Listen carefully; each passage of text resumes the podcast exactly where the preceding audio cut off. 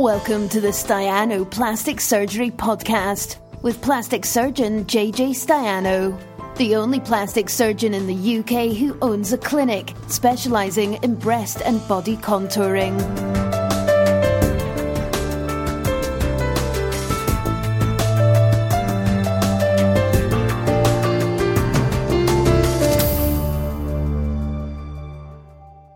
Hello, uh, Facebook Live, 7 o'clock Tuesday. Hope you are well. Hope everyone's well out there. And we've got some questions here tonight to go through as ever. Please feel free to ask any questions um, live and direct and I'll do my best to answer them if I can. Or if I miss the questions, then I will always answer them um, later. If you put them in the comments, I will um, answer them directly. So um, we've got a few questions here, which I had up on my screen. Here we go. There it is. Um, so whether you should take tablets to improve scarring. This is from a patient who has had quite a large tattoo removed and has got some red um, areas of the scar. And uh, I think she's taking collagen. Uh, and is asking about whether there's anything else you can take um, for this. Now, there are some uh, oral collagen drinks that you can take which are supposed to improve your skin. I don't know whether they um, are helpful or not. Um, I'm not sure about the evidence, whether the evidence is there to say they're beneficial.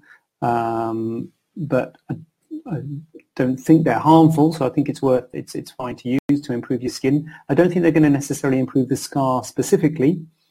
Um, the red areas in question, this lady is only I think a couple of weeks post-op, and the red areas in question are the dissolvable sutures. You can see it, and it's quite classic when you, especially when you have quite a long scar. You can see sort of red dots along the scar, which is the dissolvable suture dissolving.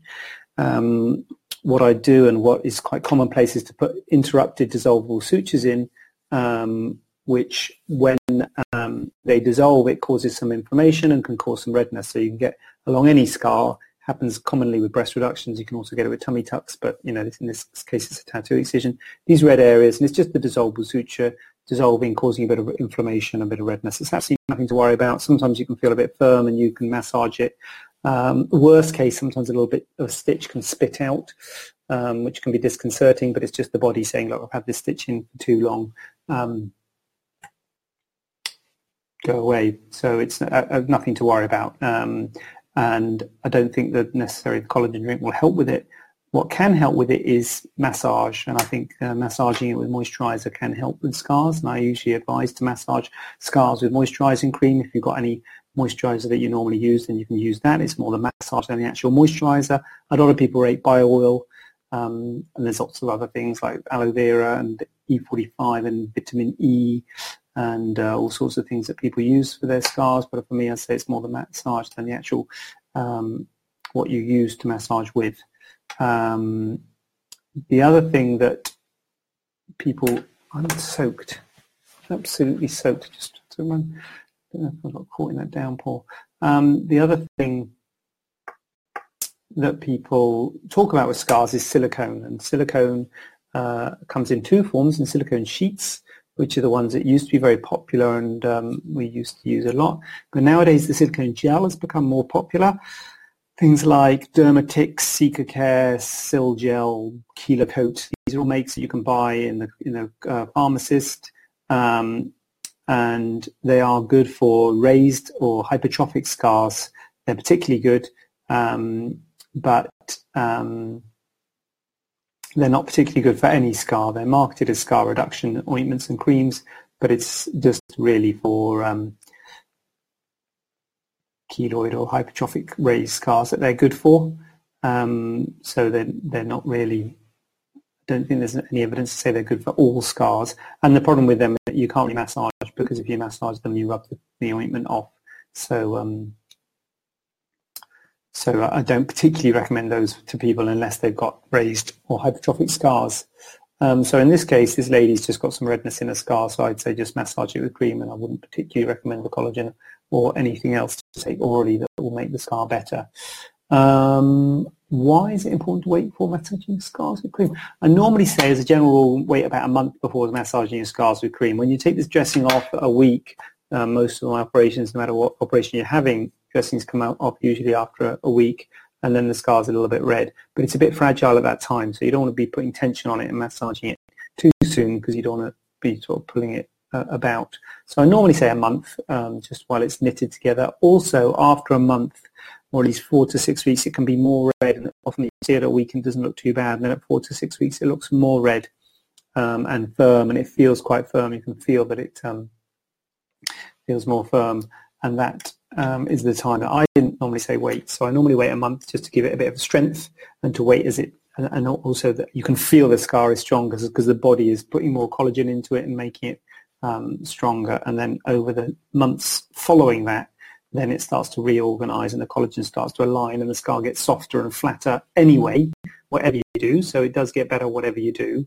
But um, I just feel that massage helps it get better a bit quicker and helps the redness to fade a bit quicker. But as I say, it's, it does they do get better whatever you do.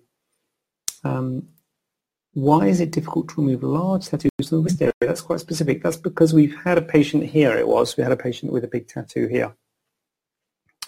Um, and it's i mean it's not well it just depends on how much skin laxity there is in each area and you know you have to pinch the skin and there's not a great deal of laxity there's a big letter there so i think that was causing most of the width of the of the wrist also with the wrist you've got non-hair bearing skin here and obviously hair bearing skin on the back and non-hair bearing here here so as you remove more tissue you get you can pull the hair bearing skin across you can um, pull, pull it over and make the wrist not look so good because it's not supposed to have hair-bearing skin on that side. And if you pull that hair-bearing skin across, it can look um, strange. So you, the, the wrist is not a great area for skin laxity. Also, you, when you're taking a scar out, you've got to think about which way you take it out. Now, this one was quite good because it was orientated longitudinally, so you put a scar that way. Uh, but certainly some people will have tattoos going that way um, you, you'd have to take the scar out in the way the scar is orientated. And if that was the case, that can give you a scar that goes across your wrist, which can look like a self-harm scar, which can have a stigma attached to it. So that's something to think about if you've got a tattoo specifically on the wrist. But uh, it's not it's not particularly difficult to remove tattoos from the wrist area. Well, it is, but it's not nothing particularly about the wrist. It's just that the skin's a bit tight, and it's a balance between size of tattoo and laxity of skin. A small tattoo in a not very lax area, like the wrist, would be all right. You might be able to get a small tattoo out. Uh, and a big tattoo in a lax area, like the tummy, um, um, or the thigh, it's quite a bit of laxity there. Um, then, then again, you, you, you'd be able to get that out. But it's, it's, you want a good laxity area and a small tattoo. Um, so the bigger the tattoo and the less skin laxity, the more difficult it is and the more uh, likely you might need what's called a serial excision you have to take a little bit away, come back a few months later, take another piece away and, uh, and do it like that. No, so that's um, that's the questions this week. Um, I'm on the um, I'm on the computer here. So if you've got any questions, you know, well, if you have asked them, and I haven't seen them. I um, I um, apologise because I can't see questions. But if there are any questions, uh, please feel free to ask away and um, put them in the comments. And if I've missed them, because sometimes I think there's there, but uh, there you go. That's just uh, that's showbiz. Um, so I will be back next week, Tuesday, seven o'clock. Uh, uh, all being well. Um, looking forward to seeing there. email. Thanks for the questions so far. Those are nice questions there, and uh, I will check myself out of this uh, because I believe I am right in saying that that doctor thing's back on at eight o'clock. So I better get back for that. Uh, what is it, Dr. Foster? So get back for that. Uh, so I better check out and uh, hope the traffic's not too bad. So until next week, um, I will see you then. Bye. Have a question not covered in today's show? Then send it over to info at staianoplasticsurgery.co.uk using the hashtag AskJJ. We'd love to hear from you.